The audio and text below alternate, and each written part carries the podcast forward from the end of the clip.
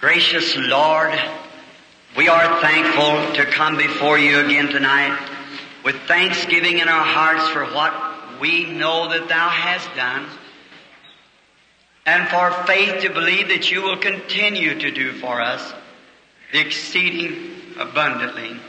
I thank you for what anchored in my heart in that emergency room just now, upon those poor, sick, and dying people.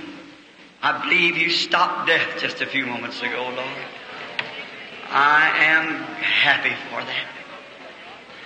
God, I pray that you'll stop death and sickness over this building tonight everywhere. May there not be a feeble one in our midst at the end of the service. Give us victory, Father. Bless your people everywhere. Bless the ministers, your shepherds of the flock. We pray that you'll encourage their hearts greatly. Go forward, Lord, preaching the full manifestation of the Spirit. Grant it, Lord. Bless every church and every person. Get glory into thyself. Here are many little parcels laying here, Father.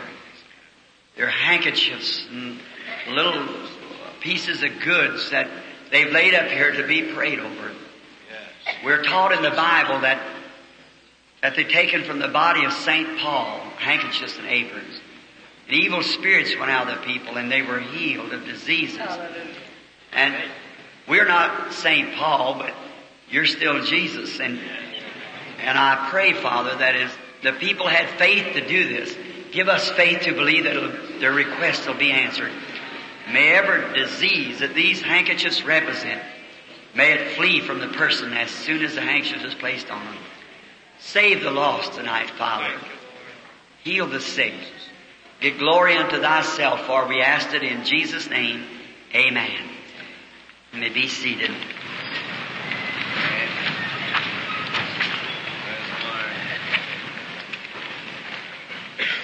We are very happy indeed to be back in the building tonight with our uh, brethren and with you people here for the kingdom of God's sake. Trusting tonight that we'll have a great victory tonight. I feel that we will somehow. And I, we had a wonderful time last evening. The power of the Holy Spirit. Oh, I just simply rejoice all.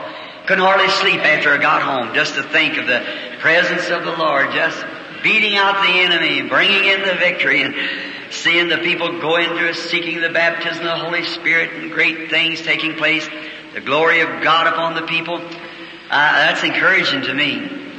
You know, I used to uh, pastor the First Baptist Church at Milltown, Indiana. I stayed with some people out in the country when I would be down there for my use as kind of a circuit light. And I'd hold a revival, and I used to stay with some people named Wright. And I was always amazed. I don't know where he had them here or not. The Nightingale or Mockingbird. And our country's full of them. I thought they followed me all over the United States. Everywhere I go, they follow. I go out to cut my grass in the yard, I turn my radio on. That's the Nightingales and Mockingbirds and all the birds singing. I, I think that's God's radio, the best I ever heard in my life. I, is to hear the birds. And um, most boys throw rocks at birds. But I imagine these two sitting on the front seat wouldn't throw rocks at birds. No, sir. And be sure not to throw rocks at my little robins, you see. Yeah, a robin is my bird. Did you ever see him at the red breast? You know how they got red? I tell you. So you won't throw no rocks at him. One day there was a man dying on a cross. Everybody had left him. His hands is nailed in the cross, the briny tears and the blood running from his face, spinning down over his body, and he was nailed there. And a little bird, a little brown bird, felt so sorry for him. He kept flying into his hands and trying to pull the nails out, flying into his feet and trying to pull the nails out. You know what happened? He got his little breast all red with blood. And since then, he's had a red breast. You don't want to throw no rocks at him, do you? No, no. And I just hope that when I go to meet him too, that my covering will be blood over the breast too, trying to pull nails. I think we all feel that way, don't we? It's my sins that put him there. I wished I had some way I could take it off, but he had to die for me. His old nightingales used to sit out down there and sing at nighttime. And as I would come in, I studied the nightingale. I like to study nature. You know, I love nature. And I was studying under the nightingale. Sometimes on a real stormy night, he'll sit out there and he'll just keep looking up. And as soon as he can see the black clouds go by, if he can get his eye on one little star, he'll start singing because he knows the sun's just shining somewhere. It's reflecting the sun, the star, the moon, and so forth. So as long as I can see a good meeting like last night, I can just keep on singing because I know the sun's shining somewhere to see it reflecting back to the earth, the glory of God. Now, you that's got your Bibles and would like to read with me, let's turn to Saint John, the first chapter. And now, tomorrow night, I hope that every uh, Christian brings a sinner friend with them tomorrow night. If the Lord's willing, I trust that tomorrow night will be the night that the Spirit will grant the things that I've been praying for so hard since I've been in the meeting. And then Sunday afternoon, we're our closing of this campaign, and I'll say that it's been a great time for me, a wonderful time. I've certainly enjoyed this day that I've waited so long to come to Yakima. And if you don't have no church to go to, and your church isn't having service Sunday afternoon, be sure to attend with us, and we'd be glad to have you. To pray with us, help us along. Your presence means a whole lot to us, and, and then you'll be here to pray and to help us with others. Each night we try to pray for the sick. There's not too many I can stand up in the line to, especially on those visions, and I'm sure believers understand. This is just about the last round. If I get back again sometime to Yakima, I won't be praying for the sick like that. It'll be beyond that. It's just about the last round of it. I can feel it as it begins moving out. It's been completely around the world three or four times now. So it's uh, won't be long till that ministry will be leaving. And it'll be a new one, which will be far beyond this. And as I was sure the first time I told you this one was coming, how many's in the building heard me announce that way back in the early days? Raise up your hands wherever you are, sure. See? Way back at this one would come. Did it come? Just exactly the way it said it would do. Now there's another one coming, which will be far beyond this one. And it'll be um, great, I'm sure. Wished I knew what it was, but I don't. I just, I know it's coming. Saint John, the first chapter, and let's begin at the twenty-ninth verse to read just a portion for a, to draw a text from. The next day, John seeth Jesus coming unto him, and said, Behold the Lamb of God, which taketh away the sin of the world. This is he whom I said, After me cometh a man which is preferred before me, for he was before me. And I knew him not, but that he should be made manifest to Israel. Therefore am I come baptizing with water. And John bare record, saying, I saw the Spirit descending from heaven like a dove, and it abode upon him. On these symbols tonight, I would like to take a subject of lamb and dove. You know, a sheep is a very sensitive and odd animal. And you know, a sheep never was asked to manufacture wool. He was asked to bear wool because he is a sheep. And as long as he is a sheep, he will bear wool because that's his nature. And so is it with the Christian church. We were never asked to manufacture fruits. We were asked to bear fruit. Galatians five said, the fruit of the Spirit is love, joy, faith, peace, long-suffering, meekness, gentleness, patience. These are not to be manufactured. They're to be products that comes from the inside out. The outside life that we live proves what's on the inside. Now, we have tried to manufacture this, to manufacture the fruits of the Spirit, and we always turn out hypocrisy, because you cannot manufacture Christianity. It's an experience by a Spirit that lives in you and bears fruit of itself. You cannot manufacture it. We have tried to educate it and denominate it, and when we do, we turn out hypocrisy and failure. It's not to be done that way.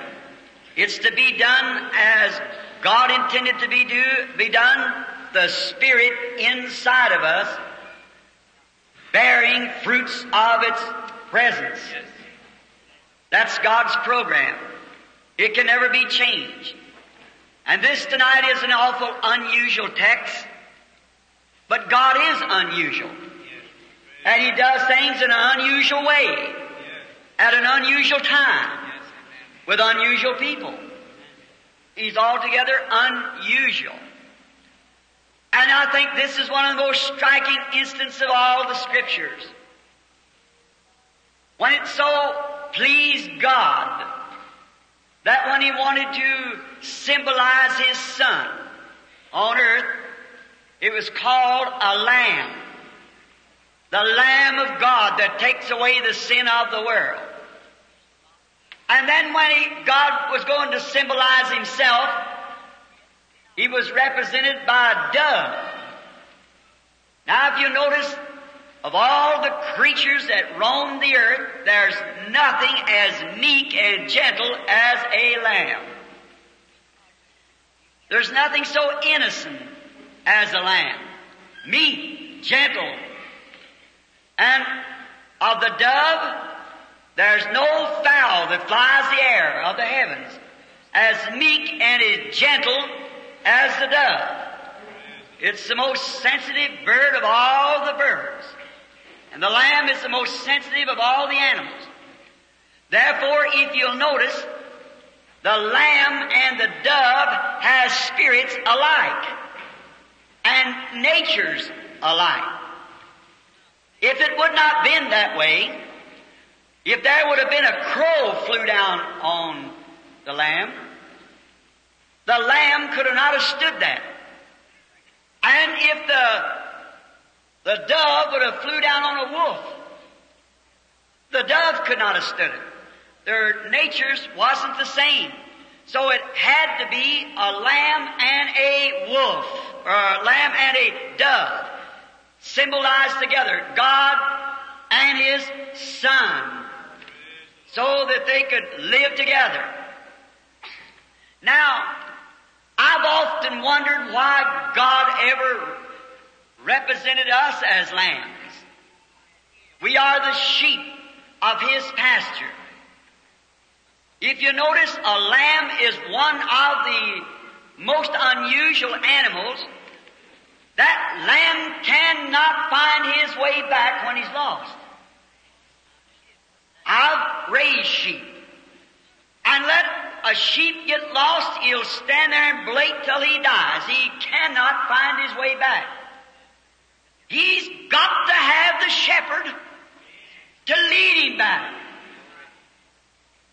And we will never find our way back to any other way but to the shepherd.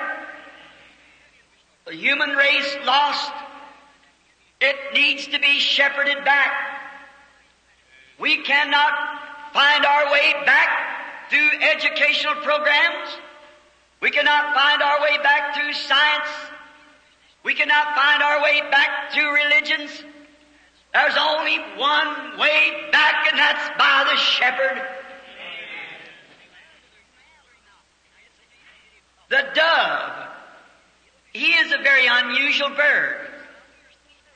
A dove is the only bird that we know of that doesn't have a gall. A dove has no gall at all. All the other birds have gall. But he has no gall, so in the dove is no bitterness. And in God is or even the one that the dove lives in and leads, there's no bitterness. Now, the dove, the reason he's made like that is because of his diet. Now, he could not eat the things that a vulture eats because it would kill him right away. And another thing I'd like to speak about the dove right here is that a dove is one of the most cleanest birds there is as far as the heavens. There's nothing as clean as a dove. And he doesn't have to watch about it. His body puts out an oil that goes to his feathers and constantly keeps him clean.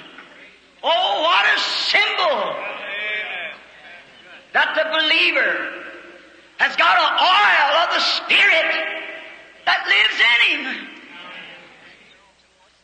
Keeps his feathers clean. The dust and thing doesn't bother a dove. His little body is oily, and it keeps the dust and things away. It just constantly flows. And as he flies, the dust flies away from him. It cannot stick on him, because this certain oil comes from him for that purpose, and dirt cannot stick on him. What a symbol! Oh, God, fill my lamp tonight with that kind of oil, that the world and all of its pleasures and its riches and its uh, great glamour will not stick to us, that we'll be able to throw it off through an oil that comes from the inside, working out to keep the church clean. As the old song used to go, give me oil in my lamp, keep me shining. God puts holy oil inside. Oil in the Bible represents the Spirit, keeping the church clean. And yet a dove is a fowl, he's a, just a bird. And the dove is represented in the Bible all the way from Genesis to Revelations. I've studied the bird very much. In our country, in most all the states in the Union, he's a sacred bird. They're not allowed to hunt him. But in some states, they are allowed to hunt him. I could never shoot one. But he's a sacred bird in our state. They'd give you a hundred dollars fine just as soon as you'd kill one. Is a sacred bird. Now, in the ark, the dove and the crow sat on the same roost. Both of them were birds. One could fly where the other one flew. One could do just anything the other one could do. But when they were turned loose to take their choice, they turned the dove loose first. And the little fellow flew about, and the Bible said she could find no rest for the soles of her feet. Every time she could find something to sit on, it was a dead carcass. An old dead something of the world, and she could not light on that. Why, it was against her nature. And if a man is ever born with that spirit of the dove in him, I don't say he won't leave. Something might happen. He'd fly loose somewhere. But if he really had that dove spirit, he'll find no rest for the soul that's in him. Backslider, you're the most miserable person in the world. You can't find pleasure anywhere. You'll sound like your testimony, like Peter said, to whom should we go? Where can we go? You're the only one that has the words of eternal life. And a real born-again Christian sometimes might get angry at something done in the church. It'll poison his system. But if he's a real dove, he'll come back just as sure as God's in heaven. He'll do it. Because there's something in him that won't let him light on them old dead carcasses out to a rock and roll party or a beer joint. They simply stink to him. To any born-again Christian, he just can't stand it because he has no gall in him to digest such a thing. Yes, but when they turned the crow loose, Oh, he was just as happy as he could be, flying from one dead carcass to the other and eating his stomach full. That's the way crows do. And a crow is a hypocrite. I'm glad they got open season on him everywhere. And he is an awful fella, long-lived, but he can sit down on an old dead carcass and eat just as much as he wants to, and fly right out in the field and eat wheat with the dove. But the dove eating wheat cannot fly back and eat with him. So a hypocrite can go to church and shout and carry on and put their name on the book, go out and enjoy card games, drinking, smoking, dancing, rock and roll, and all those things, and come back to church and eat food from the church. I wondered about that one time. I saw a vision. It was made manifest how that the, a man went forth sowing wheat. When he slept, well, then an enemy come forth and sowed tares, which is scriptural. And when the wheat come up and it got ripe, the weeds is up also, the tares. And when there come a drought, and when the drought come, everybody was praying for rain. And a great black cloud come and rained down, and the little wheat had his head down like this. It brought his little head up and began to say, "Oh, glory to God, praise be to the Lord for sending the rain." And the little wheat jumped up just the same as the wheat did and said, "Glory to God, hallelujah, for sending the rain." I said, now I don't know what to think. Then I see then again that the rain falls on the just and the unjust. The rain was sent for the wheat, but the tares being in there got the benefit of it, the same rain. But by their fruit you shall know them, said Jesus. Amen. It isn't how much we join church and how loyal we are to this, that, or the other. It's the fruit of the Spirit that counts, that tells the man or the woman what they are. Something inside of them, not manufactured, but they're bearing it. The life that was in Christ is in you.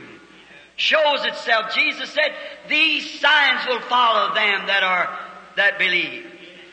Something not manufactured, educated to theologies, but a spirit of the Holy Ghost in the human heart, bearing the fruits and the evidence of His resurrection and His living power. Oh yes, the dove is a sweet bird. I've had a lot of dealings with them. One time, when I went to pray for Florence Nightingale, her great-grandmother founded the Red Cross. And you got her picture here in the book called Prophet Visits Africa by Julius Stadsklen. And when I went into London,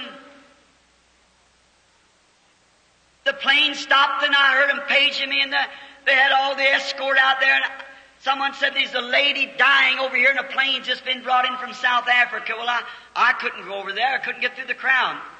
Now, I had some one to go over and say we would take her to some other place. As soon as I uh, went and done my duties for being there, prayed uh, to pray for the king and so forth, I come back to the Piccadilly Hotel, and then they could meet me there. And when I went to the room to this woman, she wrote me a letter. Miss Florence Nightingale and wanted me to come pray for her. I couldn't do it. She only weighed about sixty pounds. And if you'll notice the picture, we had to put something across it this way to get the picture. Brother Lindsay did that because it was just a small string of a clout over her. Her limbs were just about that big around, up around the hip. The veins had collapsed. Why the woman was living, I do not know. I went into the room, and she was in a parish just behind the church, and she had two nurses, and I said, "Are you Miss Nightingale?" And I looked at her, jaws had sunk in, her cheekbones out, and that kind of like the square part of the skull where it laces together was showing, no flesh at all. And she started to cry, and I wondered where there could even be enough moisture that she could cry. She took glucose, and all of her bowels was wound up with cancer in her stomach. How the woman was living, I don't know. I couldn't understand a thing. She was moving her lips, and the nurse got down to see what she said. And she said, I have Brother Branham to pray to God to let me die. Oh, I tried to get a hold of her hand, and the nurse picked up her arm and laid that dead form of bones and sinew in my hands, cold as it could be, and the knuckles and joints just holding together. What a feeling of a human being laying like that. I could not pray for her to die when I was there praying for the sick to get well. So I asked the ministers, there's seven or eight in the room, and I said, let us kneel down. And in England, if anyone's ever been there, when the fog comes in, you just can't see nothing. That was a very foggy day. You know, the cab had to just go right along just as easy as he could to get through the fog. And there had been a great wave of it come in. We were near the coast. And it was so foggy, I could just see there was a tree standing by the window. When I knelt down by the side of the window, the sill was about that far up, even with my face. And I started to pray. And as I started to pray, Almighty God, the author of everlasting life, the giver of all good gifts, send upon this poor dying creature here thy blessings. Just as I started to pray, a little dove flew in from somewhere, sat down on this sill, began walking back and forth, cooing, just about one foot from where my face was praying.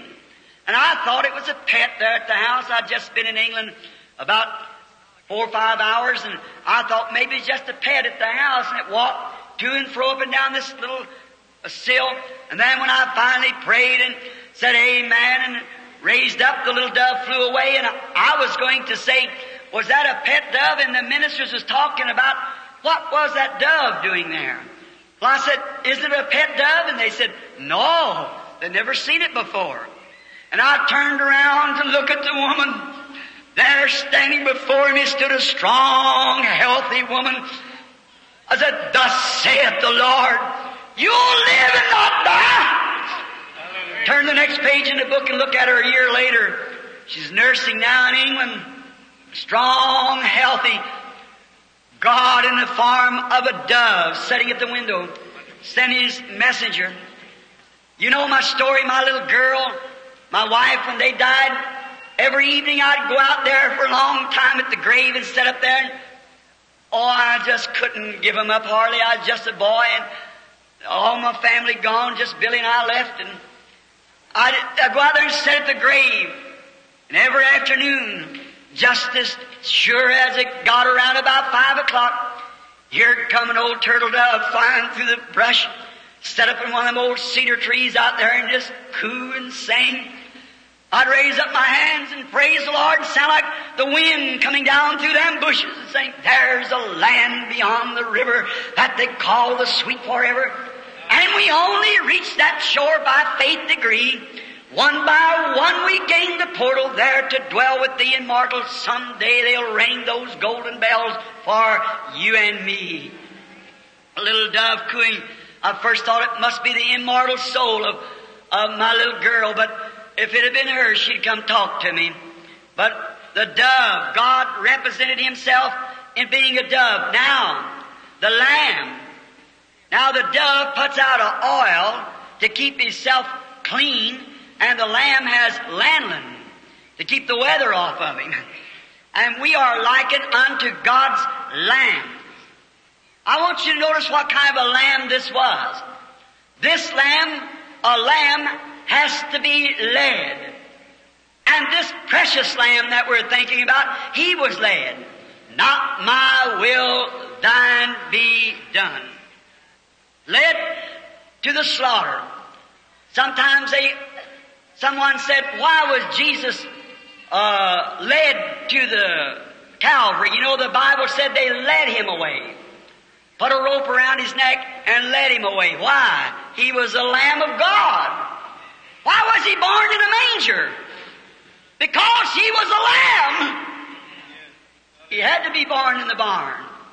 He was a lamb, born a lamb and led to the slaughter. Did you ever go around a slaughter pen? When they go to slaughter sheep, what leads them up to the slaughter block? A goat.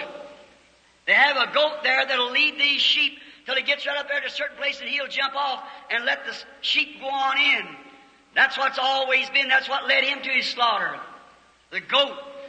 And this, well, if you ever come time, the slaughters has told me, the butchers that butchered him said they had to kill the goat, then he really kicked up a fuss. But he wants to lead the sheep always to the slaughter. That's the way the devil does it. He's always trying to lead God's people to the slaughter. The roadhouse, the nightclub, somewhere. Won't you notice, not only that, but he was a willing lamb, a willing lamb. A lamb only has one thing, and that's his fur, wool on him. But he, he's a willing lamb. All that he's got, he's willing to forfeit that. He forfeits his wool. That's the only thing that he has, but yet for your sake and my sake, he forfeits what he's got. Now, if we call ourselves lambs, lambs of God, we're willing to forfeit our ideas to follow God. We are willing to. But oh, we Americans can't be led. No. Oh, sir, we went away to school and we learned how to lead. We can't be led. We learned our P H D and double L D and so forth, and we know all about it, and we know how to lead. So the dove can't lead us. When we got that kind of an attitude, well, we can't be led. We got to lead the people. But God's got one leader from His for His church, and that's the dove. The Holy Spirit is the leader of God's people. The leader. But when we get to know so much, we know so much theology, then the lamb can't lead us because it's against our ideas, and we just won't put up with it. You've got to forfeit your idea. People say, oh, the days of miracles is past. We learned that in school. Well, we know there's, there, there's no such a thing as divine healing. There's no Holy Ghost, like the Pentecostal people say they got. Them days is past. I learned that in school. How's God going to lead you then? You believe such a thing as that? How's God going to heal you when you think the days of miracles is past? He just can't do it. So, then we go along and say, well, yet we got churches and we got great organizations and denominations, but all having a form of godliness, but denying the dove thereof. The dove that does the leading.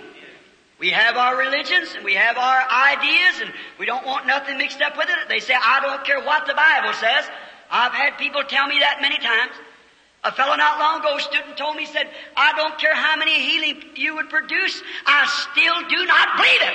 I said, certainly it wasn't for unbelievers. It was for believers. That's the only one's for. It's for them that believe it.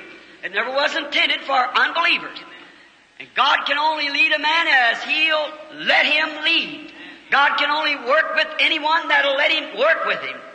I always felt sorry for God trying to find somebody He could lead and work through. I was not long ago reading of Samson and how that that man, he was something like a lot of today, a ladies' man, and God could never use him.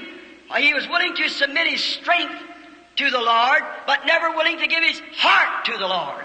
Now he had a great strength, and many churches today will lend their strength to the Lord. Oh, sure, we'll build an organization that'll put a million in and do all this, that, the other, but they're never willing to surrender your heart for divine leadership of the Holy Spirit to lead us to the fountains of waters of life. We're never willing to do it. Seems like it's the hardest thing for people to get in their head that the Holy Spirit leads. Sons and daughters of God are led by the Spirit of God. Not bishops and cardinals and so forth, by the Spirit of God. That was God's idea. If you're a lamb, you're led by the Spirit of God. But I wonder sometime in the face of all this, if God could lead us. I wonder if we haven't turned out to be goats instead of sheep.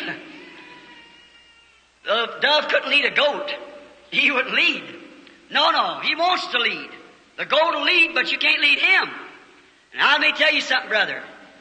You'll certainly have to be a very smart shepherd if you can hear the bleating of a goat and the bleating of a sheep and tell them apart. They both sound almost the same. And the Bible said that the devil in the last days here would be so shrewd that it would deceive the very elected if it was possible. How shrewd Satan will come in. Just watch what's fixing to take place now in the last days. Watch these elections and things coming up. Watch how Satan will pull that, try to pull that wool. He tried it once before and failed. He'll try until he succeeds in doing it. He'll do it. Yes, sir, He'll do it. And remember, I predicted that in nineteen thirty-three. And it will be that way, too. For I saw a vision before the end time. That great, powerful thing stood up in the United States and should become as stubbles. So then, it's going to happen. I said automobiles will become like a shape of an egg. You know what a thirty-three car looked like. And I said they'll even be traveling on the road. They won't even have to guide it. They've already got that out. I see it here not long ago. It'll be controlled by electronics, like uh, by a magnet post to cut their speed and so forth, the razor speed. They can't hit against one another and so forth. And I've got that wrote in a book since nineteen thirty-three. And it'll be that way. We're coming to it now. We're right in it because the Holy Spirit is the one that leads the church and warns us of dangers that is to come.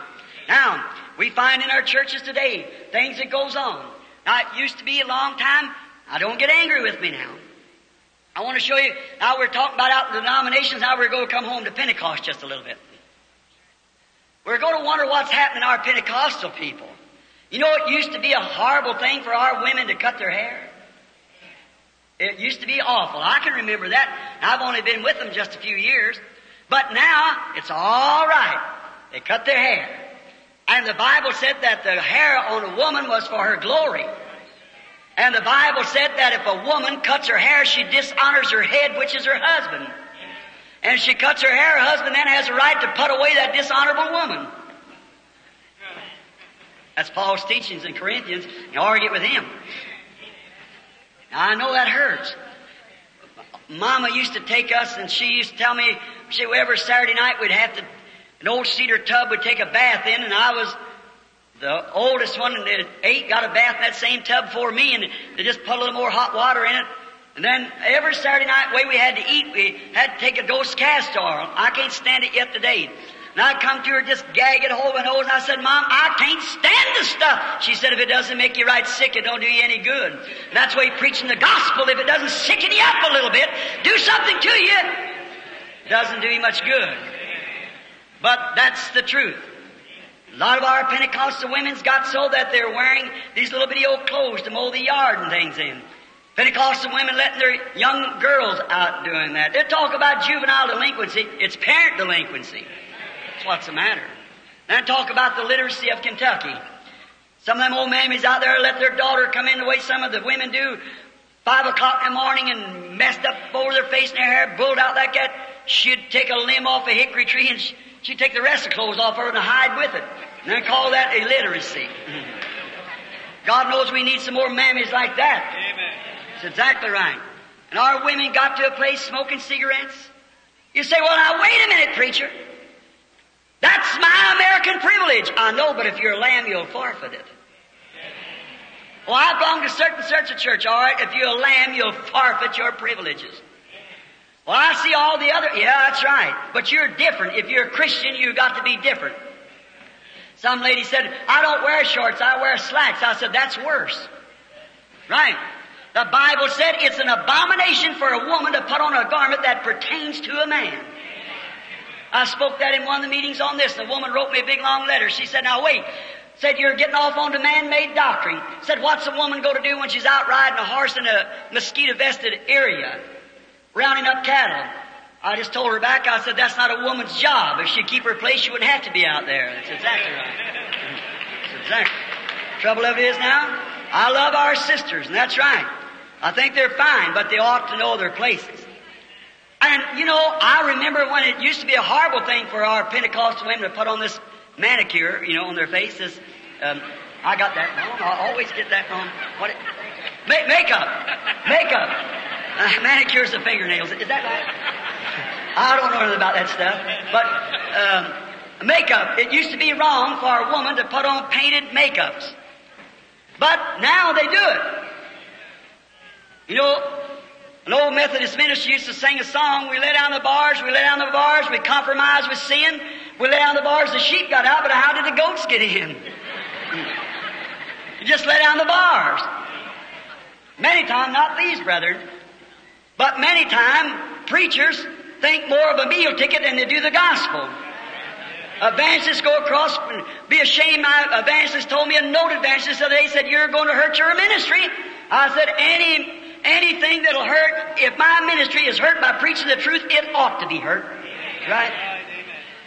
He said, you'll make the people angry and they won't give you nothing. I said, I didn't ask them for anything. I said, the thing of it is that at the day of the judgment, that's where I'm going to have to answer. Yeah. Listen, sister, there was only one woman in the Bible ever painted her face. And she didn't paint it to meet God, she painted it to meet man. And her name was Jezebel.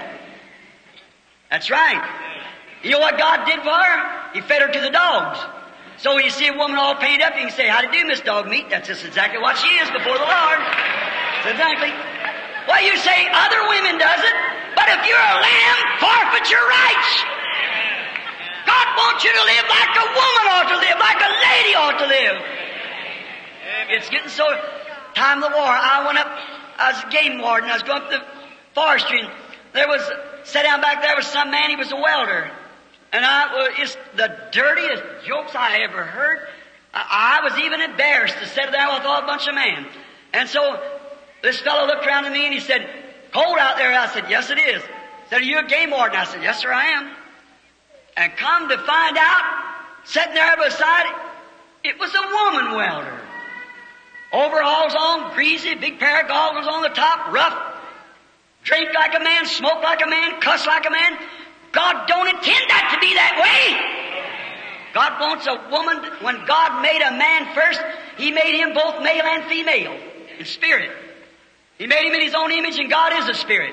When He separated him and put him in flesh, He put the masculine spirit in a man and the feminine spirit in a woman, and if anything's contrary to that, there's a bit of perversion there. Exactly. You see a woman trying to act like a man, there's a little something wrong there. The cell's crossed up somewhere. That's right. You see a man so sissified that he won't preach against sin or nothing else like that to hurt somebody's feelings. There's a cross up there somewhere, too. Not only his natural birth, but spiritual birth. Oh, what we need today is that a man be a man, a woman a lady. God intended to be that way, dressed different. Say, you're hammering us women, now I'm going to tell you about the man. Any man that'll let his wife smoke cigarettes and wear them shorts and act like that, there's very little man in him, to my opinion. That's right. I've got my opinion of a man who let his wife do that. I, I sure have. Well, what's the matter, you say? Well, brother, here's what it is. Man is not measured by strength this way. Or say, that guy's a man. He's six foot tall, got muscles that big. I've seen him, many of them weigh two hundred pounds, six foot and a half tall, didn't have an ounce of man in him. Throw a baby out of a mother's arms and ravish her. Man's not measured. That's brute. That's brute. Strength is. Man's measured by character. There never was a man like Jesus Christ. Never measured up to him. And the Bible said there's no beauty. We should desire him. Didn't look like a king. His little bitty fella probably stooped. Little small in stature. But there never was a man like him. Man is measured by character, not by brutal strength. Well, you say, Brother Branham, the rest of them does it. I don't care what the rest of them does. If you've got that gall of bitterness in you, there's something wrong somewhere. If you can stomach the world and still say that you're a Christian, there's something wrong somewhere. Amen. I was just eating dinner. There were two fellows sitting there, ministers, collars turned around in the back, and they sat there and drank three or four cocktails. Wife and I and the family sat there and looked at them, told a few little smutty jokes to one another, got through eating and pulled out a great big cigar like a, looked like a dehorned Texas steer, sitting there smoking on that thing. Do you mean to tell me that the dove would lead that? No, sir! That dove is holy! Hallelujah! Putting out holy oil! A goat might do that, but not a lamb. The fruit of the Spirit. That's no fruit of the Spirit. People go to rock and roll, dancing, or Y M C A's in Dorset, and teach rock and roll. Many of our church groups take the basement floor or something like this, a recreation room, and teach their people rock and roll, and the thing's born out of hell. It's an African dance. Painting of the face is a heathen trait. In Africa, I'm a missionary. Them people back there that never know right and left hand, watch them women how they paint with mud and everything. It's exactly right. It's heathen. It's the devil. And it creeps into our churches. And we then call ourselves the lambs of God. I'm telling you, We need to find the dove again. Now you say, well, that's wrong. You preach that in your church, some of them say, oh, I, I'll never go back again. Snort like a wolf, what does the lamb do? What does the dove do if you snort like a wolf? He takes his flight. I won't listen to that anymore. My pastor getting so... Well, the dove just flies right away. That's exactly right. He will not stay where the world's mixed up because he can't stand the smell of it. He can't stand it, he can't eat it, he can't tolerate with it. And when you go to mixing with the world, then the dove takes its flight. And when churches begin to say the days of miracles is past, there's no such a thing as divine healing, all that must be mental something. That's the devil uh, doing those miracles and performing those signs. It's of the devil. Just remember right now, the dove takes its flight. For the dove feeds on dove food. Man shall not live by bread alone, but by every word that proceedeth out of the mouth of God. That's my own American privilege. You do as I want to. If I want a little sociable drink with a neighbor, if I want to go out to this and do that, that's my own privilege. That's right. It is your privilege. Now, if you're born just of the national spirit, you'll keep on doing it. If you're born to the heavenly spirit, you won't do it no more. That's right. If the church just means a denomination to you, you'll live right in the church and go right on just the same and put up with it. But if you are a nature of a lamb, you cannot stand it. Amen. Could you ever imagine, I see a lamb out in the field eating alfalfa. And he's out there eating alfalfa. Here's a, a pig over here eating on a dead horse. Could you imagine the, the pig saying, come over, Mister Lamb, and eat a little with me? Why, the lamb couldn't do it if he had to. Now, I don't blame sinners from doing those things. They're pig anyhow. That's nothing. I just let them go ahead. You see them out there drinking and carrying on and cursing, telling dirty jokes and smutty things and acting unworldly and saying, I don't believe in no such a thing as divine healing. Well, sure, that's all right. He's just a pig anyhow. It's strange to see him on an old dead carcass. The old vulture. But what surprises me to see a man that claims that he loves the Lord Jesus and then do a thing like that. Yeah. Wow. That's right. There's something wrong somewhere. Yeah. Something went wrong somewhere. Because if that dove, before that dove will ever come into that lamb, it has to be a lamb or he won't come into it. He might manufacture something like it and pretend that he's a Christian, but if he is a Christian, he'll agree with every word that that dove wrote in here. He'll be led by the Word of God. Yeah. Now, we snort and blow up, huh, no such a thing as divine healing. I went out to one of them old meetings. You better keep away from there. That's of the devil. That guy's a fortune teller. They hoodoo them people. That's all there is to it. That's the same old devil that said it's Beelzebub. Yeah. The same old devil. He's trying to keep you away from it. Test it with the Word. God tests everything by the Word. Sheep food is the Word of God. His lambs feed in this shady green pastures. Now, we wonder today why we can't have a revival. Why can't we have a revival? What's the matter we can't have? It's because we follow the long, wrong leadership. We can have some manufactured uh, conversions and protracted meetings. But when it comes to a real revival, what's the matter? We're letting too much world creep into our churches. Brother, you minister, you believe that? Amen. There's too much world in our churches. If we're a Pentecost, let's be Pentecost. Amen. Let's act like Pentecost. Amen. Let's live like Pentecost. Amen. Let's stand for the Pentecostal Amen. Blessing and do the things that Pentecost promised us. Amen. We don't need Pentecost. Pentecost is not a denomination. Pentecost is an experience. Amen. That's when you become a lamb and the dove gets a hold of you and starts leading you. That's when we are Or Pentecost. That's what happened up there when God sent up His Lamb and He, he died for our sins and, and then the dove came back down on the day of Pentecost and led the church, the same Holy Spirit that came up on the first Lamb at Jordan. That's the same one that leads today. And now when you go to snort and say, I'm so-and-so, I belong to this denomination. We don't believe in no such thing as that. Now how is the gentle Holy Spirit going to ever feed you then? Then there's something wrong. Uh, If a goat would stand for that, but not a sheep. A sheep, a lamb, is God's child. The Holy Spirit leads God's children. And today, what we need today is another experience. What we need today is the recoming again of the dove and settling upon the church and leading it and opening up our eyes and getting inside of us so we can see the manifestations of His presence. Oh, if we could all, everyone in here, just set aside the old goaty-dowdy feeling away from us and let the dove come in tonight. And when the dove, feel it flutter out into your heart, take its place, It hasn't gone very far. It's just sitting up there on the roof somewhere waiting for you to come back. It didn't go very far. It'll come right back. You remember when we used to have prayer meetings years ago and pray all night long? You remember that meetings? Yes, amen. You remember when they used to be the old-fashioned, I've heard what they call them, the holy rollers? They'd get out on the street corner and preach and pray, and them ladies with them long skirts on, standing there beating the tambourine and face and hair pulled back like a peeled onion. Uh, oh, but do you think one of these new We Love Susie lookers would ever go on the street like that? I should say not. And then trying to say that she's a lamb. You old goat. What's the matter, anyhow? That's right. What we need today is some more lambs that can be led and feed on the Word of God. I'll dress the way I want to. That's my business. No, it isn't. It's God's business. I'll take care of my family the way I want to. Preacher ain't got a business tell me that. Yes, I have too. You ought to take care of it the way God told you to take care of it. That's right. Stop all this nonsense. But we don't do it. You see what it is? We lay down the bars. What happened? The Holy Spirit took its flight.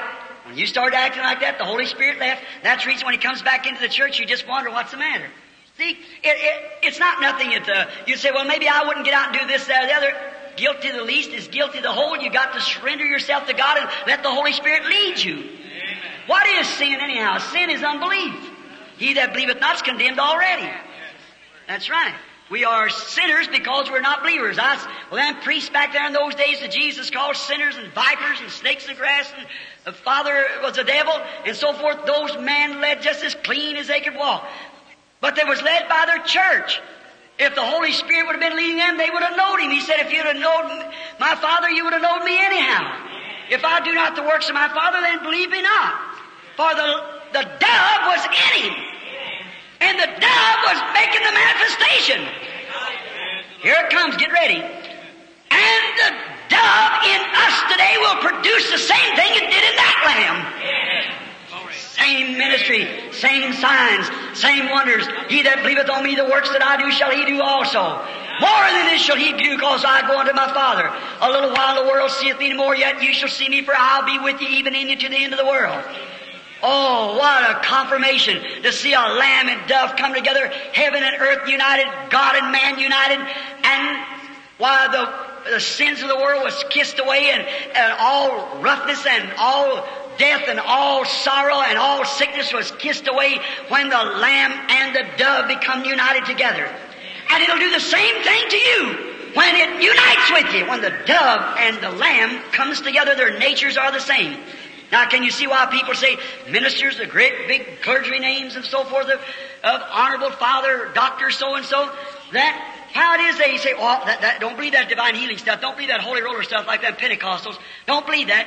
You see, it's a goat instead of a lamb. See, they eat on the Word of God is the food for the lamb. God leads them. And the way He led that first lamb, what if Jesus raised up and said, now, wait a minute, Moses was a great prophet, that's the truth. But some days are gone. That wouldn't have been the lamb. Wouldn't have been the Lamb of God. No, sir, He always vindicated that it's not me that doeth the works, it's my Father that dwelleth in me. If I do not the works of my Father, believe me not. But if I do the works of my Father, you can't believe me, believe the works. That's where the Lamb was leading. It was God in Him. It's God in the church. It's God in His people today. It's God making Himself manifested through the Holy Spirit living in the church on His lambs. Do you believe that with all your heart? Let us bow our head just a moment.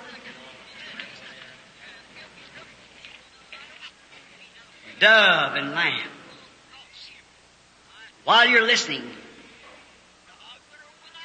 the most outstanding scriptures, one of them that I can think of, when Jesus said, Father, think of it, Father,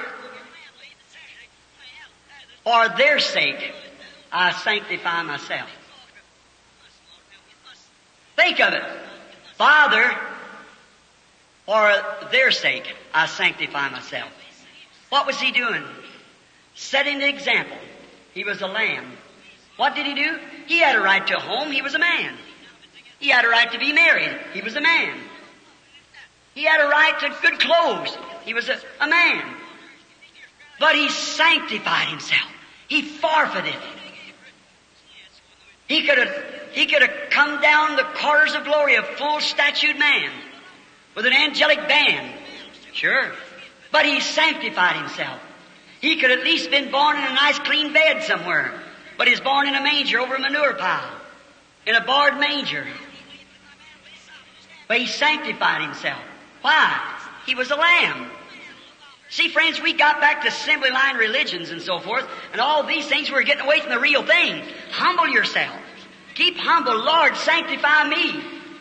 Jesus is training some man that's going to take the gospel to all the world. Twelve men. So he lived a sanctified life and forfeit every worldly pleasure for their sake. We ought to forfeit our worldly dressing and our worldly pleasures and things like that for the sake of the people we're trying to lead to God. The outside world. Let the dove come in tonight. Sanctify yourself, and the dove of real faith will come in and take his abode. Our Heavenly Father, this message of lamb and dove, how the lamb, a little innocent fella, has to be led. He doesn't try to use his own thinking.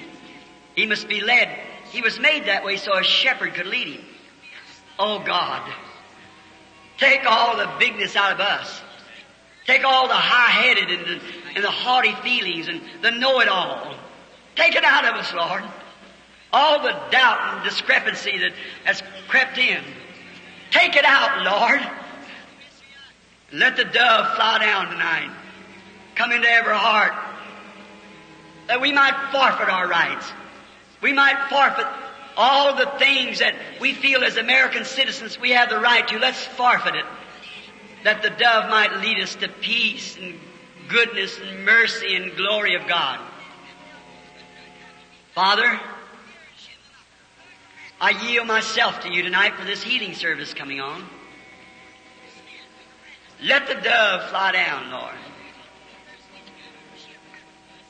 Let him come into my heart, and into my mouth, into my mind, into my eyes, my voice. And let them out there, Lord, know that it's you. Let him come into them. And together may he condemn sin, condemn sickness, all the attributes of sin. May it flee tonight. May this church walk out of here tonight as a scour out, sanctified, filled up, believing church, full of the Holy Ghost. Go forth from this night on, Lord, and a great revival break out through the country that we're praying for.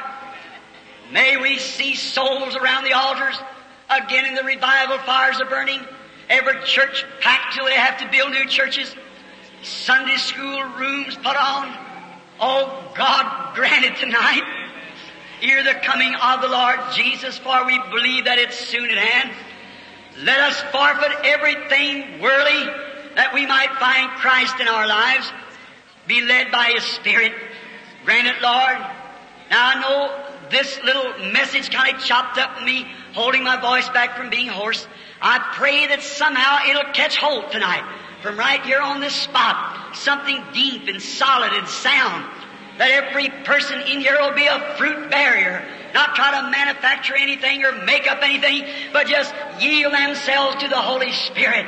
And may they bear the fruit of faith and peace and joy and goodness and mercy and temperance and all the good gifts of God.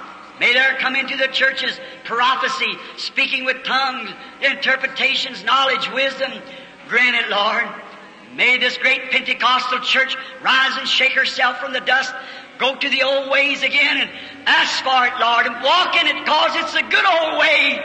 It's the old-time gospel way, though talked about, yet it's the most glorious thing that there is in the earth, because the dove come down hunting for lambs that he can lead.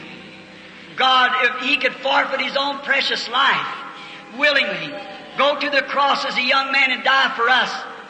Not my will, but thine be done. God, surely, to enjoy His salvation, to enjoy eternal life through the ages that is to come, surely we can forfeit our sins and our things of the world that we might find that, that He died for, that precious Lamb of God. Grant it tonight, Lord, quietly and solemnly anchored in every heart. I commit it all to you, Lord, as we call your sick children to pray. Let the stripes on that Lamb tonight heal every lamb that comes into the line or is in the building. We ask it in Jesus' name. Amen.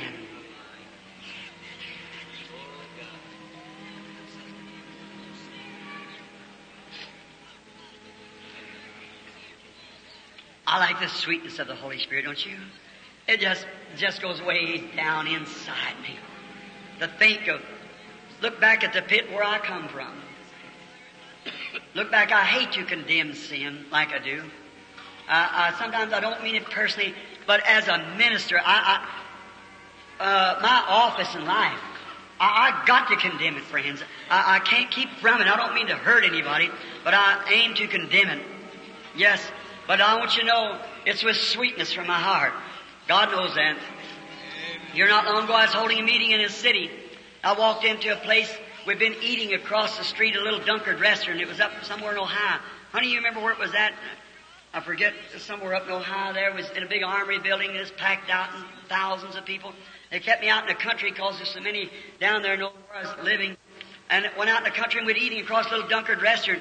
Very nice, clean little ladies walking around there and so nice and everything. And so then Sunday they closed up and went to church. And I hadn't eaten for two days, so I had to preach that afternoon. And I went across to a modern little restaurant across the street or across the road where the highways crossed and went over there. And when I walked in there, it was disgracefully. Standing playing the slot machine was a, a officer, police officer, about my age.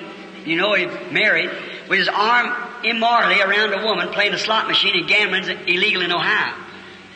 There you are. I looked back across there and there stood a, some of these pretended Elvis Presleys, like a duck sitting on the back of their head and, and uh, all that kind of nonsense hoodlums with their trousers pulled down like this and sitting there with a young girl and their arms. I just couldn't say it in a mixed audience. I looked sitting over to right there, said an elderly woman old enough to be my grandmother almost, sitting there with purple stuff on her lips and her toenails painted the same way with a little pair of these little immoral clothes and a poor old thing, her hide hanging down like this on her arms and sitting there with little blue spots on her face like this where she'd paint them with hair that was colored blue. And I looked and I thought, oh my, and two old men sitting there and it's summertime, one of them with a big army overcoat on, a scarf hanging down like this, sitting there with that poor old lady with beer sitting around there drinking.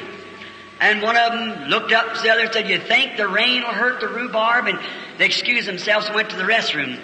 And I stood there, I said, God, you and your holiness, how could you ever stand to look at that when it kills me to look at it? I said, why don't you strike the thing off the earth? Don't let it here no longer. I said, my little Sarah and Rebecca there have to be raised up and such as that. I said, God, strike it from the earth. You're holy. How can you do it? Something said to me, get behind the door. I went back behind the door and stood there. I waited a little bit. A vision come. I saw a whirl turning. And around the whirl was a mist. That looked like blood spraying around. And I looked in there. And there I was doing things wrong. And every time I do something wrong, my sins would start before God and God would slay me for it. But Jesus is standing there like a bumper. He caught it. I'd see the tears run down his cheeks. And I'd do something else bad and his blood would hold it, keep it from, from catching me, from killing me. God would kill me. The day you eat there, the day you die. And I looked at it and in the vision I went up to him. I said, Lord, I'm ashamed of myself. There lay my book laying there and all kinds of evil wrote on it. And I said, will you forgive me, Lord? Did I put you in that condition? Did my sins cause you to have to die for me? Oh, Lamb, please forgive me for my sins. I won't do that no more. He reached back and tapped his hand like this and wrote across the book with his own blood, pardon, throwed it over behind him. And then he did. He opened up a new book. I said, thank you, Lord. I'll do anything you tell me to do. I love you, Lord Jesus. He said, now, I freely forgive you for all that you've done. And then he turned and I seen the woman, said, but you wanted to strike her off the face of the earth. Oh, I felt about that big. I said, forgive me, Lord. When the vision left me, I walked out to the little table where she was at. And I said, how do you do? And she looked up. She was half drunk. She hiccuped a couple times, said, oh, hello. And, and I said, may I sit down? She said, thank you. I have company. I said, I didn't mean it in that way. I'd just like to say a word to you. And she said, say on. And I sat down. I said, how long have you been leading this life? She looked over at me and poor old thing, and I, I thought, my, no matter what, how, what she's went through, and I told her what had happened. I said, you pardon me. She said, are you that minister down here, Mister Branham? I said, I am. She reached over and got a hold of my hand, trembling, commenced to crying. She said, sir, She said, my husband was a preacher. She said, after his death, I have two girls. They're Sunday school teachers, both of them. And she told me the story, what happened, the way she's leading. She said, I'm past hope. I said, no, you're not. No, you're not. She said, I, I want to straighten up. But she said, I have no place to start. I said, what right now? God showed me behind the door that vision there, me wanting to strike you off. And he said, he forgave me and I want to condemn you. Lady, forgive me. There she took a hold of my hands. I led her right out there, them little old shorts on right in the middle of the, that floor like that, and knelt down, and we had a real prayer meeting there. When I got through, people were crying, walking around there. I tell you, brother, sometimes when you have to speak against sin, it's not to hurt the person, it's to bring him to recognize, bring him to a spot to recognize. Like our Lord, we don't mean to hurt or be bad. God knows that. That wouldn't, that, never that be in my soul. But it's to try to get people to recognize what's going on, what's happening. See? And I do this so that we'll forsake all unbelief in the things of the world and come back and be a real, sweet, humble Christian and live for Him. Now, Heavenly Father, I pray that You'll send the dove tonight and lead us all into that quietly and sweetly, up into that real place.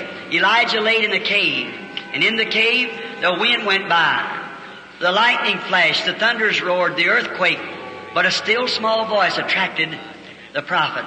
God grant tonight, we, everything's went by. May that still small voice attract the people tonight to a real sanctified life. A life that'll stand by their God, that'll stand by their church, that'll stand by their pastor, that'll stand by the cause of Christ, that'll hold up a banner, that'll live, act, dress, go and associate, and uh, live in an environment that'll be so salty that'll cause others to thirst to be like them. Grant it, Lord. May our church never get so polluted till it looks like the rest of the world, where you can't tell sinner from saint. God grant that it'll be real. Make it real, Father. I pray as I ask for you to help us tonight and declare that you're here to back these things up in the name of Jesus, thy Son. While we have our heads bowed, is there anyone in the building tonight, or how many should I say, would like to leave that, lead that real, peaceful, sweet life and be led by the Lamb or by the dove? I'm not, I want everybody's head bowed and every eye closed. I'm not going to make an altar call. I just want to know your hearts. Raise up your hand and say, God bless you, all that. Look all over the building, everywhere. Sure. Everywhere. Sure you do. Heavenly Father, grant it. Please do, God. There's many here, if I'd come back a year from the day, won't be here. I may not be here either, Lord, a year from the day. I've got to meet you before them all someday. And according to that vision you showed me the other day, Lord, I want every angle that I can to win somebody. Give them the desire of their heart tonight. May the dove of God lead us into deeper depths and higher heights. By the leading of the Holy Spirit, we ask in Jesus' name, amen. I believe my son told me a while ago coming in when we met him out there that he had uh, fifty prayer cards lined up tonight that he'd give to the people. We'll line them up and pray for them. I forgot what... See, Billy, I didn't see this. See, one to fifty. Now, we bring these... The little woman's up in the checkered dress. What, what, what part of it? Somewhere down south. Do you think of it when I'm telling you? Um, uh, it was raining real hard, and, and the place was packed, and they were standing around the walls. Um...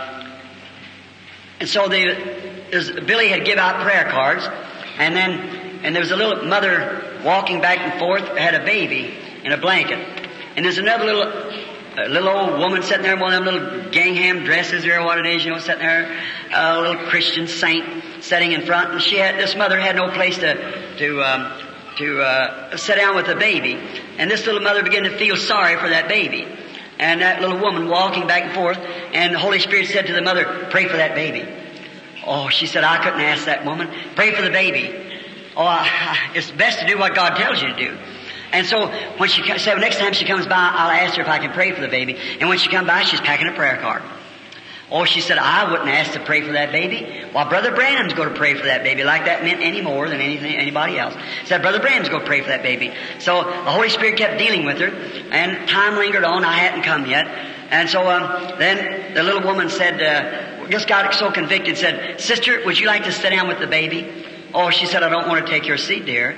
And probably that little mother's compassionate more for that baby than what mine would have been. And she said, cistern, said, take this seat and sit down, but said, I want to tell you, I know you're a Christian. She said, yes, ma'am, I am. And she said, I'm a Christian too. Said, God just kept speaking to me, pray for that baby. Said, you got a card there. Said, uh, Brother Bram's going to pray for that baby. She said, I hope he calls my number tonight. I'm here to, with my baby, and said, seriously sick. And um, and said, I hope he calls my number. And she said, well, you sit down here and let me pray for the baby so I can just get it off my heart. Said, because I feel condemned if I don't do it. She said, well, certainly, honey, you pray for the baby. And she prayed a little prayer later, said, Lord Jesus, you was warning my heart, and I just laid my hands over on the little baby. And if it's doing wrong, when your servants to pray for it, don't, don't let it reflect, Lord. I, I'm just trying to ease my feeling. That's the Holy Spirit telling that little woman that. So she prayed for the little baby, and the woman gave the lady with the prayer card and the baby in the seat, and the little lady climbed up and stood up in the balcony way up there. Well, after a while, the rain let up a little, and I got in, come in, walked the platform, preached a little while, called a prayer line, and I just called about ten cards or something like that, because it's all to be in discernment. And sometimes that way, when I get down to ten, I'm I'm pretty near gone if it's a fresh meeting. So then, when they, they I told them, I said, now, friends, you it's your faith, you got to believe it. I, so when When they called the number, I believe, from twenty to thirty or something like that, or thirty to forty, whatever it was, that little woman was about fourth in line, that baby. That little mother felt real good then. So up come the little baby and the mother, and the little thing had a blanket over it like this, and it was real sick. So it come up to where the prayer line was going on. When it come up, I said, how do you do? I got it on tape. See, that's how I know it all about it. So I said, how do you do? And she said, how do you do? I said, I suppose we're strangers one another. I was trying to contact her spirit then, see. And um, she said, yes, sir, we are. I said, you're not here for yourself, it's for your baby. She said, that's right. I said, it's got leukemia. And she said, that is right. The doctors has just given it a few months to live. I said, well, I, wait a minute. I said, the baby's already healed. There's a little woman that just prayed for her. She's got a, a little gingham dress on. I said, she just prayed for the baby a few minutes ago. I said, that's her standing right there. Her name's Miss So-and-so and so-and-so. She, then obedience is better than sacrifice. Now that same spirit that witnessed you tonight, I am the dove, I'm here, you are my lamb, I want to heal you. Why, well, just say, thank you, Heavenly Father. Walk right on, I heal. That's the way it's done.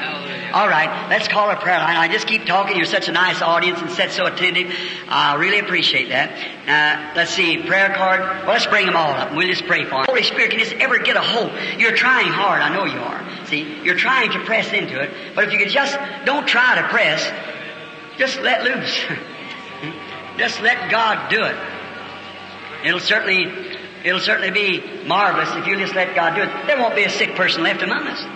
Now, if you all now will believe with all your heart, with all your strength, God will grant to you your healings. Do you believe that?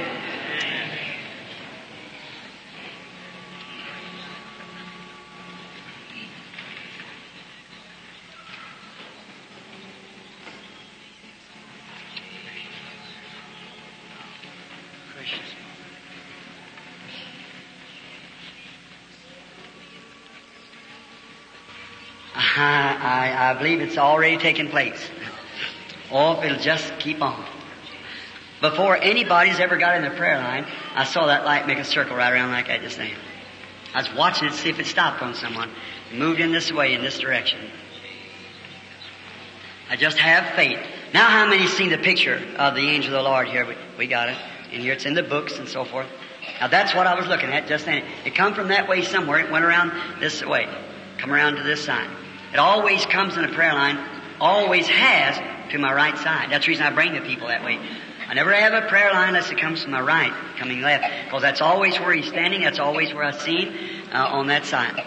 And now, when it used to be, I brought the people from the left side when I called them with that hand. But this way it's a vision, he stands on this side.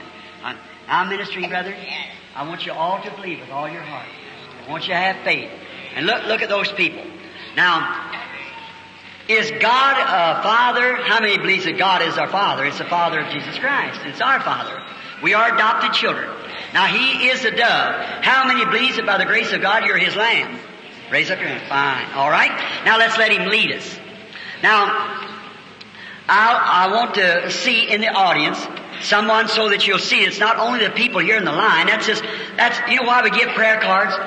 is so that the people won't rush over. See, there's, there's probably two or three more hundred people or four here wants to be prayed for. And if you have discernment, brother, it's a jumping over one another in disorder. This, this is, is an arena, but it isn't tonight. It's a church tonight.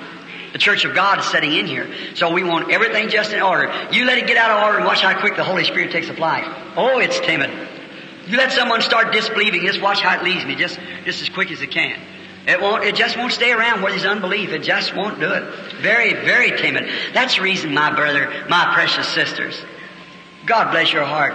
Me speaking about women wearing, that, that isn't you. That's these modern that do the way they do. But look, I'm just trying to warn you for your children coming on and things, and, and watch every step. Don't you do that. Last night I seen up in this side and that side teenage girls, young ladies, going back now for salvation. How I appreciate that. My, right that crossroads of life. How gracious it is, God, to do that for us. Now, uh, is, did all of them get in? Is all the fifty there?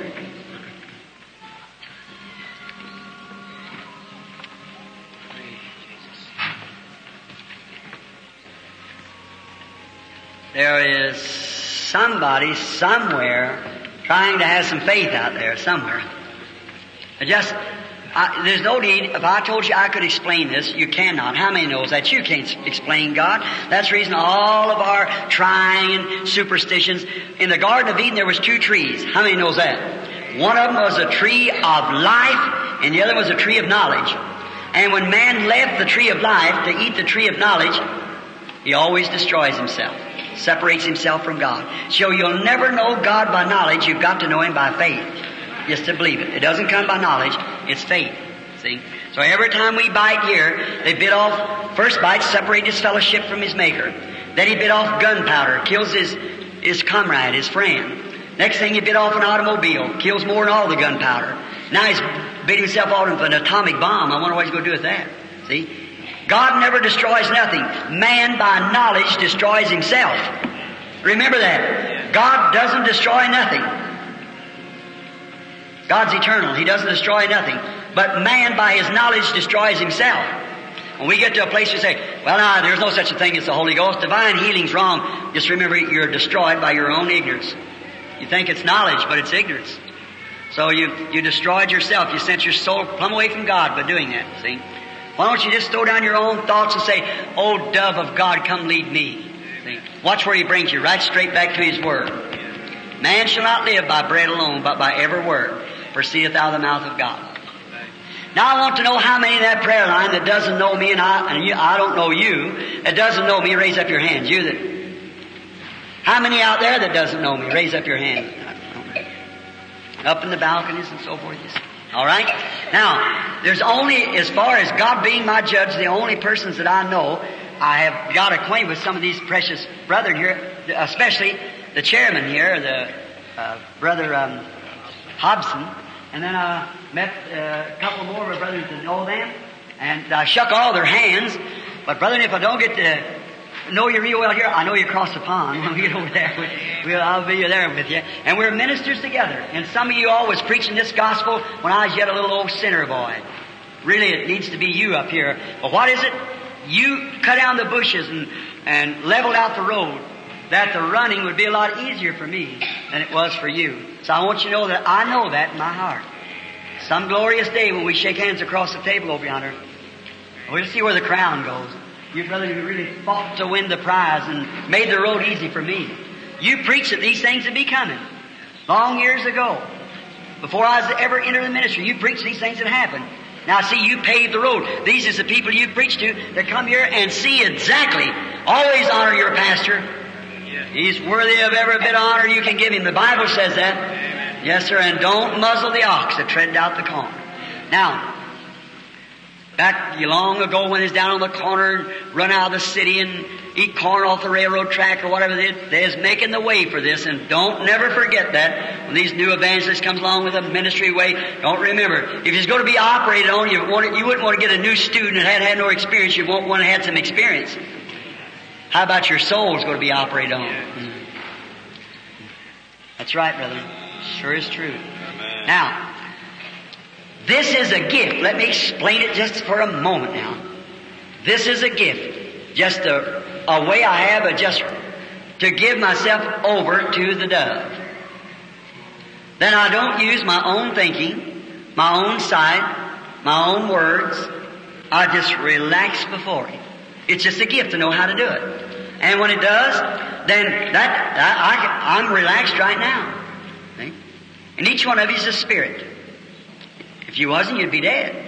So when you have an unbelief, I feel that coming in. A little bit of doubt, you feel it.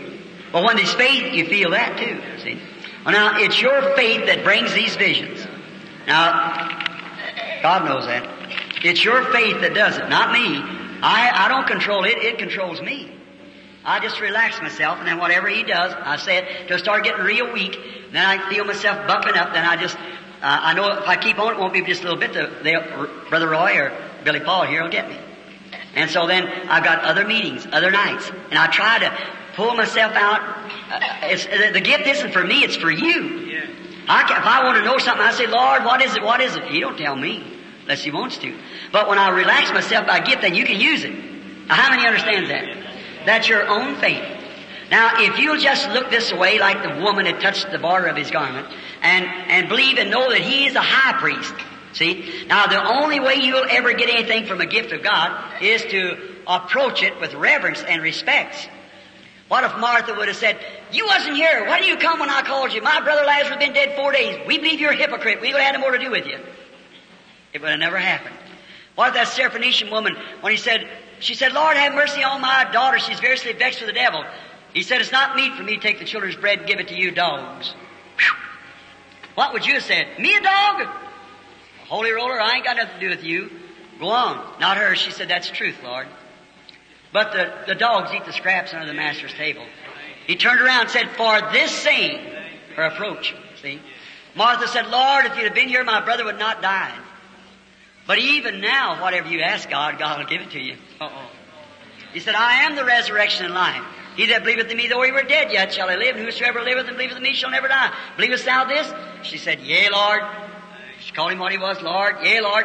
I believe that you are the Son of God that was to come into the world." Brother, something's got to happen. Amen. And so, where have you buried Him? That was it. That's what it taken to do it. That's what it takes to do it each time. Now, if you just approach God with that same reverence, you out there without a prayer card, I'll just pray for these in the line, just to show you that, that uh, it'll be. I'm going to remember to get this watch off before I might be. I'll just pray for these people in the prayer line, and then you are the one to do the discerning. You just, you just believe with all your heart. Just believe with all your heart.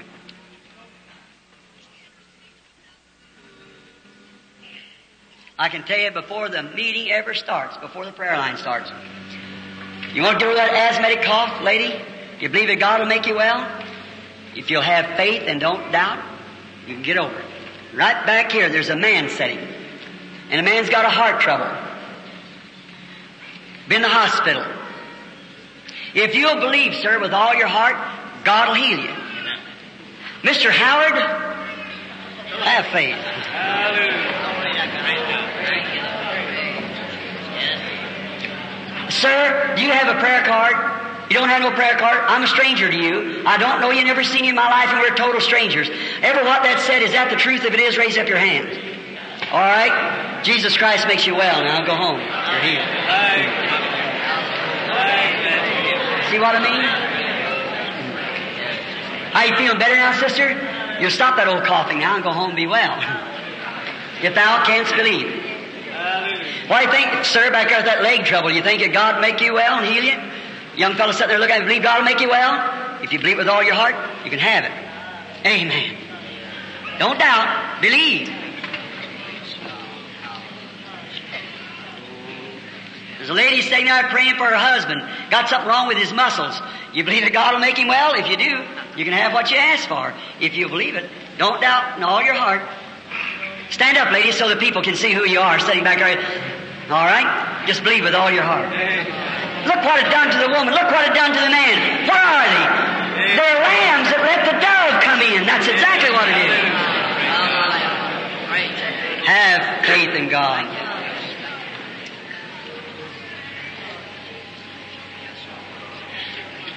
Come, lady. you believe me to be his prophet or his servant, I meant to say. That stumbles some people, the reason I say that like I said. You believe it. We're strangers to one another. All right. We have never met before, and we, this is our first meeting in life. Now, I don't know you, you don't know me, and so here we are just for the first time meeting.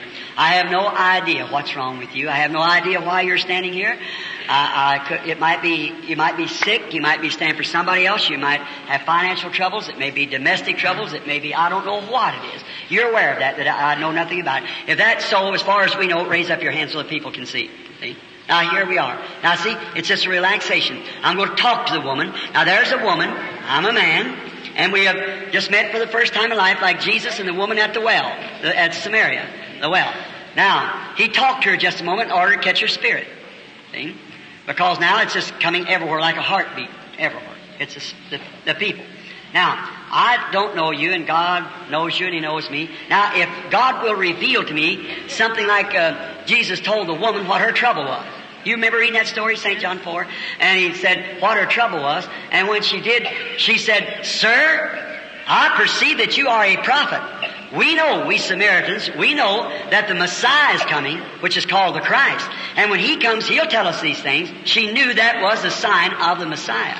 And so, and he said, "I'm he that speaks to you." She ran into the city and told the man about it. "Come see a man who told me the things I've done. Isn't this the very Messiah?" And the people in the city believed him to be Messiah because of the woman's testimony. Now, that's a scripture, isn't it? Now, ministers, is that the scripture? Amen. All right. Now, you're the audience, and a woman don't have to come tell you. You're here to look at her.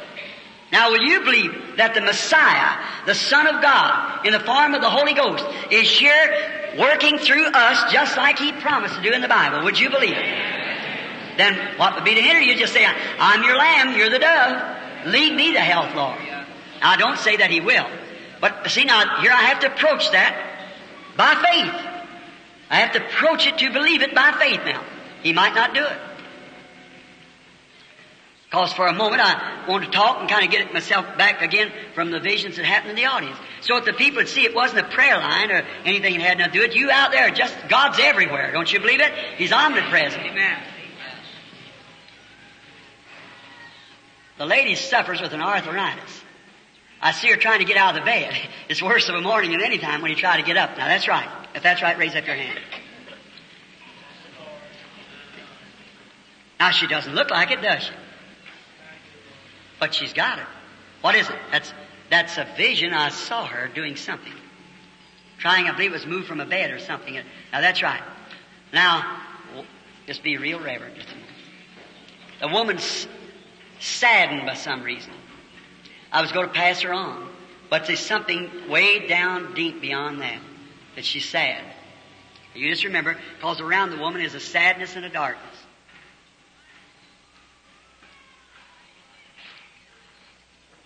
Oh, yes, it's some loved one. It's your husband. And he's in a hospital, a veterans hospital, in a city called Walla Walla, Wally Wally, or something like that. That's right. You've got cancer. You're from Oregon. Your name is Miss Leverson. That is true. You believe now with all your heart? Yes. Then go as you have believed, so be it unto you. All right, do you believe with all your heart? Just have faith. Don't doubt. Say, "Lord, I believe with all that is within me. I believe." How many believes now with all your heart? Now what's doing that? The dove. The dove. I be reverent. Just believe. Is this the next patient? Mm-hmm. You believe with all your heart? You believe that God, if I didn't say one thing to you, you believe that God would heal you? Come here. "In the name of Jesus Christ, let this woman be healed for your glory." Amen. Now believe with all your heart. Have faith. You believe with all your heart? If I didn't say one thing to you, would you still believe it with all your heart?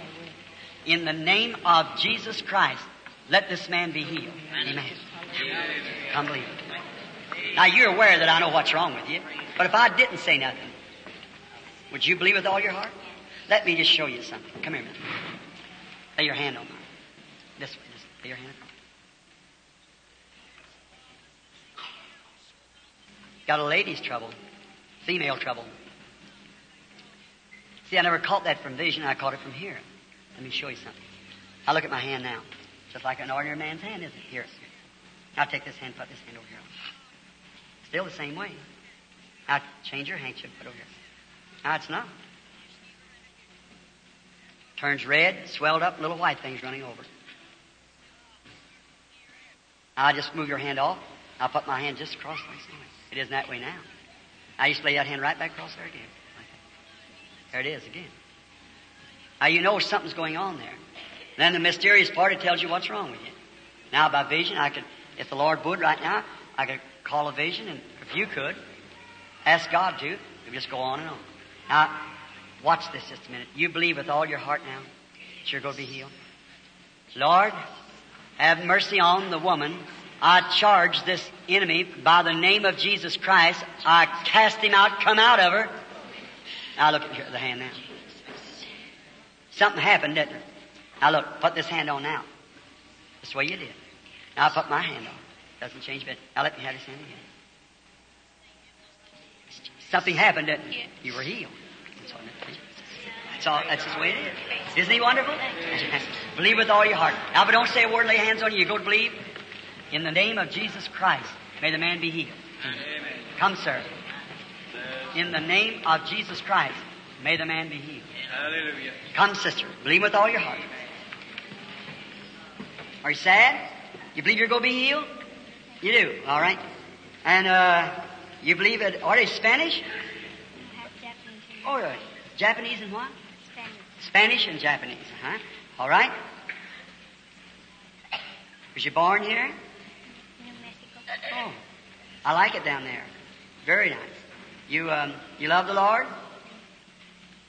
You think that diabetes is gone and you can go home and be well now? All right, then go ahead and be well. Just have faith.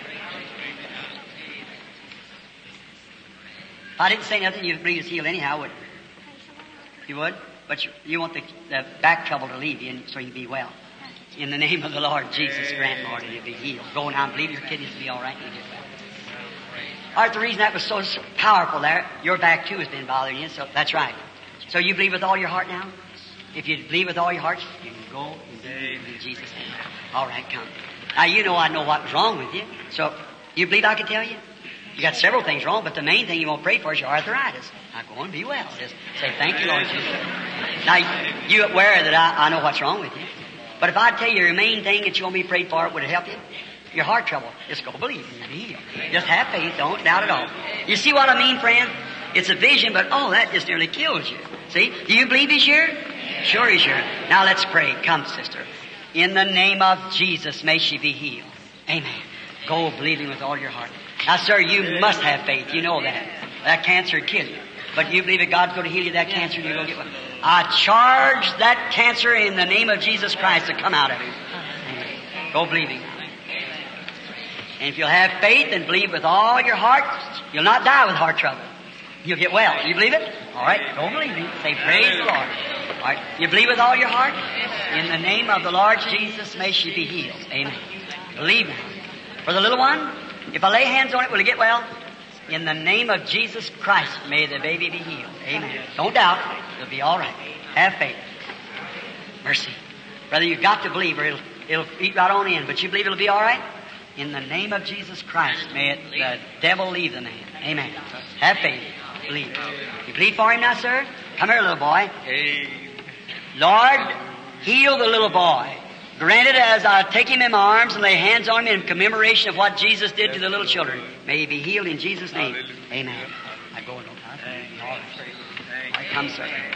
Father God, I pray that you'll heal this man. May this condition leave him in Jesus' name. Amen. Have faith. I just believe with all. In the name of Jesus Christ, may our sister be healed. Amen. All right, come, sir. You going to believe? In the name of Jesus Christ, may my brother be healed. Amen. Have faith. Now, don't doubt. Believe with all your heart. All right? Come, lady. What's she quiet about? Did you know God just blessing each one? If I didn't think it, I'd stop them. Yeah. See? It's going on just the same. It's just, you, you uh, see, the thing of it is, you see, there's, how many knows there's got to be something besides Brother Branham doing that? Raise up your hand. You know I couldn't do it. Well, then there's some kind of anointing here. Is that right? Do you believe it to be what the Bible said? Do you believe that? Well, then, did that same Jesus that make that promise, that same dove, did not he say, if they lay hands on the sick, they shall recover? The vision just nearly, it just nearly kills me, see? How many understands the Bible teaches that? Well, sure, anybody knows the Bible knows that. It just, I can't stop for each one, but if you do, you must know that God's just the same. The, the, the Holy Spirit, when he spoke to me up there, if you'll just give me a moment's time to get myself back a little bit, he said, you were born to pray for sick people. Your peculiar birth. That light that you see on that picture was hanging over my cradle when I was born. Born on a little straw tick with a shuck pillow. My mother was fifteen years old. My dad was eighteen. Five o'clock in the morning, they didn't have a window in the house. Had a little door. I don't know where you ever seen. How many of you ever seen one little, like supposed to be like a window, but it's just a little door you open up. And and that angel of God at five o'clock in the morning, April the sixth, nineteen oh nine, at five o'clock in the morning, come right in and stood over that little bed where I was laying. They didn't know what. My people before me were Catholic. And so there was no Catholic churches up there, and so they take me over to a little Baptist church. And there I made my first visit to a church. The Baptist church is called Possum Kingdom Baptist Church. Possum Kingdom Baptist Church. And that's where I made my first visit to a church. And from when I was about two years old, the first vision come. From that it's come on and on and on and on, and I'm fifty-one years old now. So you see, it's it's the visions. When he told me, he said, you were born for this purpose, to pray for sick people. I said, they won't believe me. He said, as Moses was given two signs, you're given two signs. He said, one of them is take the people by the hand. And don't use your thinking, see. He said, and it'll be told you what's wrong. Well, I did that. I watched how things went for a while, watching people. And then I told you, well, this other would take place. Now you see it's taking place. Now the next thing's coming in. Perhaps be all mostly overseas because of field pulling overseas.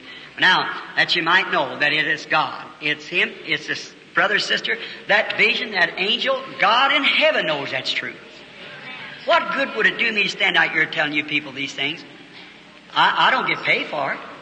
You know that. My church pays me. My love offerings is overseas missions. I asked the secretary here, I That's right, see? I never see it. It goes for overseas. I go there and preach the gospel over in another country. The expenses is paid. The brethren, the chairman, them can tell you, I don't get money. I, I don't have it. I get one hundred dollars a week from my church. Well, I get that just staying home, going fishing every day and pastoring the church on Wednesday night and Sunday morning. See, they're a little Baptist tabernacle. That, it ain't money. If it won't be money, I could have been a millionaire. If I'd wanted to be, a, I was given one million five hundred thousand dollars in one offering, one time. Not all, from one person. That's right. F B I agents brought it to me. I got the piece out of the paper and they, I said, I read and refuse to look at it. And I said, I wouldn't have it. No, sir. I don't want it. So what am I standing out here for? Why am I home, have my family and everything much better off and live a life like that instead of gone from the family and a toil and a weary and a cry and a pull and a persuade? It's because that I got a commission. I must do it. Amen. Many times doubters, people raising up, and, and people saying, oh, it's nothing to it. That, that's a whole lot. That hurts, you see. But just the same, that I don't ask for a flower bed of ease. I expect it. Yes, sir. I must fight if I must reign. Yes, sir. I've got it to do. Our Lord did. So I'm here to try to help you. And the best that I know how, I'm trying to help you. And please believe me. If I tell anything and God backs it up and says it's truth, the Bible said to hear Him because I'm with Him. Is that right? Amen. Now I'm telling you that each one of you can be healed. You are already healed if you just recognize it. Right? Now, who is next? This woman here? Here, like this lady here. Now look, lady, we are strangers to one another. I do not know you, but you know that I know what's wrong with you. If I didn't say nothing about it, yet you believe you'd be healed anyhow? You do? That's, that's the way to believe it. That's the way. You have complications. Several things wrong with you. That's right. You're stiffening up your joints. Been that way for quite a while. I see a crash. Or, oh, it's an automobile accident. Cause that. That's thus saith the Lord. Is that the truth? Raise up your hand if that's the truth. See? Praise the Lord. It's, he's just the same yesterday, today, and forever. Don't you believe that? In Jesus' name, go and be made well. Come, my brother.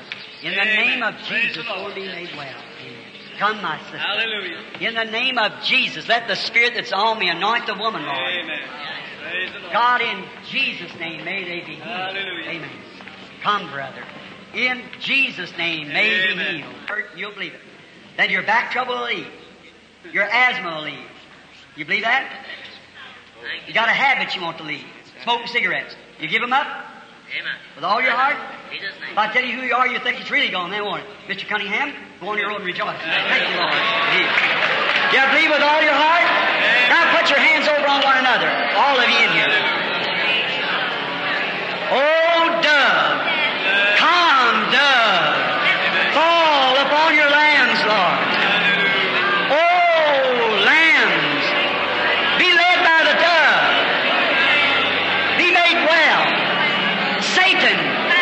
You are defeated. The people's going to recognize it after a while that you are defeated.